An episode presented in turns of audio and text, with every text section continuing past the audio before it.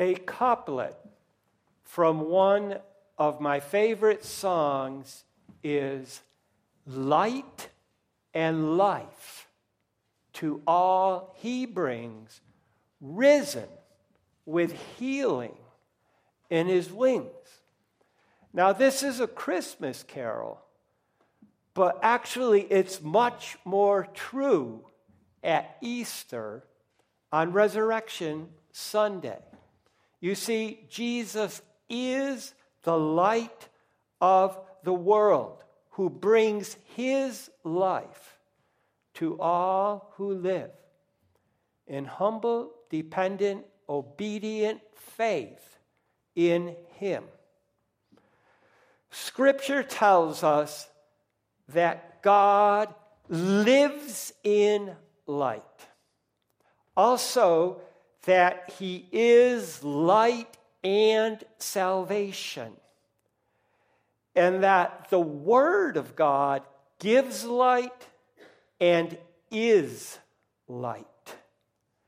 Also, that um, Yahweh gives salvation that comes from the strength of God and the light of his face through his favor or grace. And also, people are encouraged to pray for light from Yahweh, from God, in two different Psalms. And then Isaiah tells us that Yahweh is continuously fashioning light as a potter fashions clay. And then he is also making shalom, making peace. Now, in our passage that we heard this morning of the suffering Messiah, who was the first to raise, to be risen, to come to life from the dead, to proclaim that light is coming, both to the people, which is a euphemism for Israel. They were God's chosen people, but also, surprise, to all the people of all the nations of all the earth. Now, Jesus is the light of the world. He proclaimed this in John's gospel, who opens eyes and gives life. Jesus rose from the dead to proclaim life to all people. Christ's resurrection proclaims light, light to all. Now, Jesus is ascended and he is on the throne of the universe, so he is delegated, delegated to us this task of proclamation about him. His disciples now tell about his light. So now let's look this morning at Paul's testimony to King Agrippa and learn what we are called to do when we receive light and when we receive life from Jesus Christ. Now, our passage is in two parts. It starts with Paul testifying to what Jesus had done and what he learned when he encountered Jesus about the suffering Messiah and his resurrection and how we are to repent and practice worthy deeds. So he starts out before Agrippa and he says, I was not disobedient to this vision from heaven, teaching everywhere to everyone to repent, to turn to God, and to practice deeds worthy of repentance. Line by line, he starts out, consequently, King Agrippa.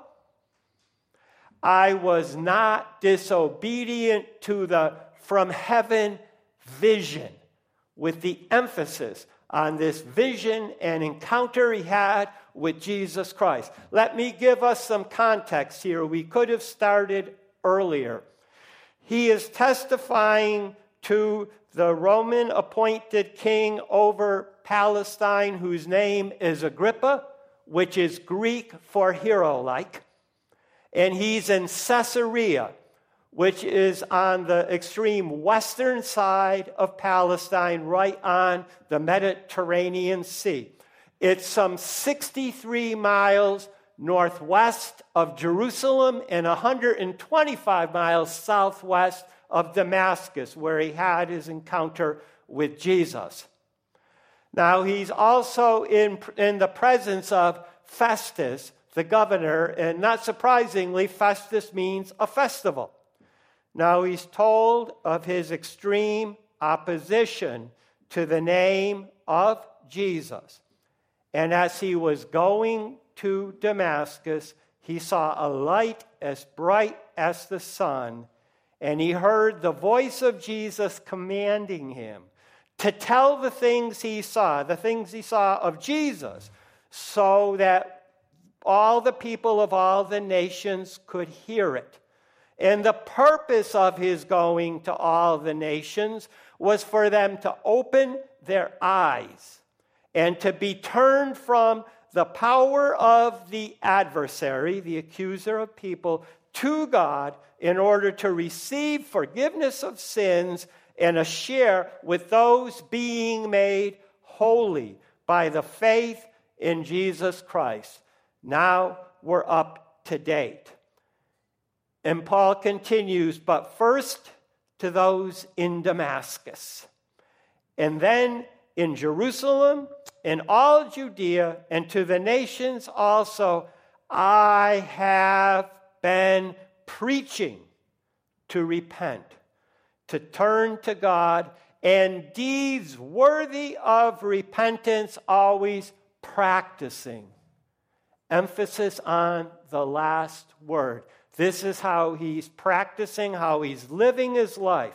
Now, Jesus' last words, we're all familiar with them. He said to the 12 before he ascended, and you are to testify to me, Jerusalem, all Judea, Samaria, and the ends of the earth. Well, Paul starts with Damascus, north of Syria, because that's where he encountered Jesus. But then he circles back in Jerusalem, all Judea, and to all the nations of the earth. And the verb Paul uses indicates that he was continuously testifying from the day he encountered Jesus on the road all the way up to that current day when he was a Roman prisoner testifying in Caesarea, and he's testifying to three things. And these three things are for every disciple of Jesus Christ. This is what God wants us to do. First, to change our heart and our thinking, our minds. Second, to turn to the God. And this is very important in Greek when the definite article is used. In those days, they had hundreds of so called gods. He's not talking about them. Turn to the God, the only true God. And then, third, they are to continuously be practicing deeds worthy of this change of heart and mind, which is repentance. They are always to climb God's spiral staircase of change, becoming more Christ like while living here in his kingdom on earth now. So, disciples prove their repentance by good deeds of faith. And then he says, Now, due to these things, everything that I have been doing, the Jews seized me in the temple courts and they've been attempting to kill me. Now, in Paul's last letter that he wrote to Timothy, he said, All desiring to live godly in the Messiah, Savior, will be persecuted. And very soon after he read these words, he was executed in Rome. Then he goes on and he says, having obtained God's help, he is testifying to what the prophets and Moses said about Messiah, the first to rise from death to proclaim light. He says, Therefore, having obtained help again from the God, no one else could give this to me. Until this day, I have stood testifying to both small and great alike, saying nothing beyond what both the prophets and Moses said was coming to be. Remember, God is, I am. So, with God's help, and, and we need to understand this, people, to do God's work, His help is necessary. We can do nothing, nothing whatsoever without God in our own strength. We're helpless. And he's still standing. Paul says, I'm still testifying, even as a prisoner of Rome. And remember, Jesus had commanded the 12 to testify to him after the Spirit of truth came upon them. And then we've already heard it, but I'll say it again. Just before he went to heaven, he said that all of his disciples were to testify to him in ever widening circles throughout the whole earth. And now notice how Paul is working backwards from the first century when he lived. He goes back to the messianic prophecies given through the prophets around 700 BC, and then he works his way all the way back to Moses, who said sometime around 1400 BC that God will raise up a prophet like unto myself, Moses, only greater. Listen to him. And then he talks about the suffering Messiah. And of course, the prophet Isaiah was given the longest paragraph in all of Scripture about the suffering Messiah. But he's the first to rise from the dead. And if you'll look at the chapter that Paul wrote to the Corinthians, all about resurrection, he says that because Jesus rose from the dead, this guarantees resurrection for all who are in him when he returns. If we remain in Christ until we meet him or he comes back, we too shall be resurrected from the dead. So, Paul says he is beginning to proclaim light. I'm sorry. Jesus is beginning to proclaim light through his people from the first century until now. First to the people, again, that's Israel. Thank God for Jews for Jesus and other ministries like that. And then all of the people on earth. Now, when we talk about light, one more thing. Through both Isaiah in 720 BC and Jeremiah in 586 BC, we're told that God's people had hoped for light, but darkness. Why darkness? Because of their sin and their idolatry, which they could not overcome. But the suffering Messiah, Jesus, he brought light both to the people and to all of the nations. One more thing, I want to go back and remind you of Isaiah because Paul talked about the after the fact, the importance of the resurrection. Isaiah, and I've preached this on previous Easters, he said 700 years before Jesus showed up that death would be swallowed up in victory forever to give gladness and joy of salvation. And then finally, Paul climaxes this part by saying, the universal announcement of this light in the Messiah, the light of life, we do it because he was resurrected. And this is truly good news for everyone. Christ's resurrection proclaims light to all people. And now here we get real human nature. So, right as Paul is all wound up, here comes Festus, and he calls Paul insane. But Paul says his words are of a sound mind. So Festus says in a loud voice, Paul, you're out of your mind. Your learning is turning you insane. So Luke narrates this that as he is speaking this defense, Festus said, with a great voice, You're out of your mind, Paul. Now, the word that is translated defense the Greek word is the root of our English word apologetics. What is apologetics? It is the practice of arguing in defense of the Christian faith. So Paul was saying, here's why I'm a Christian and why you should be a Christian. But Festus is finding Paul's presentation of the gospel of Jesus, especially this idea that he was resurrected from the dead to bring the light of life to all people, he's finding this highly illogical. The word that Festus uses for insane, you can check it out in Webster's, is the root of our English word maniac.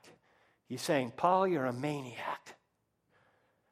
But Paul says, I am not becoming a maniac, most excellent Festus. No, using the very same word that was thrown at him, he says, No, most excellent Festus, you are wrong. Let me comment on this, people. Truth is truth. Now, degraded human nature wants to make right and wrong merely a relative choice of whoever's speaking. What I say is right and wrong is right and wrong. But God has determined what is right and what is wrong. And we can know His standard of right and wrong because he has written it in his word. And we are to read his word. We are to meditate on his word. We are to know his word so we will do it. And he says, But I am uttering specific words of truth and of a sound mind. Now, Jesus is truth. He said, I am the truth, the way, the truth, and the life. In fact, Jesus is the answer, He Himself, to Pilate's question on Good Friday What is truth? Truth is Jesus. And He says, I am of a sound mind. And the dictionary describes this as having good sense, always being rational and reasonable, sober, and discreet. That's what Paul is. And he says, Because the king knows these things, I also speak to him freely in bold confidence. Now, Agrippa was the great grandson of Herod the Great, who was king when Jesus was born. And he was the son of the Herod who we read about in Acts 12, who was struck down by God as worms ate his belly while he was giving a speech. It's this Agrippa. But Paul was a different person after he encountered Jesus on his way to Damascus. And with the help of Hananiah, which means Yahweh is grace, that's uh, Ananias. And with the filling of the Holy Spirit, both of these, Paul immediately began to preach with power, proving Jesus is Messiah. People, we can learn from this, as I said in the beginning. May we all receive sound minds from the Messiah Savior in order to freely proclaim the truth of his gospel and to not be deterred if anybody should call us insane or foolish. And then, bottom line, because I am persuaded. Not any of this has escaped him. He's talking to Festus about Agrippa. Not one single thing, because not in a corner was this having been practiced.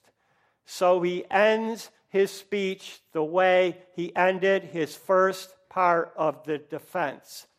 Okay, now when he says persuaded, this is the very word that Paul used when he wrote to the Christians in Rome. I'm persuaded that nothing in all of creation can separate those who are being made holy in Jesus from the love of God in the Messiah Savior.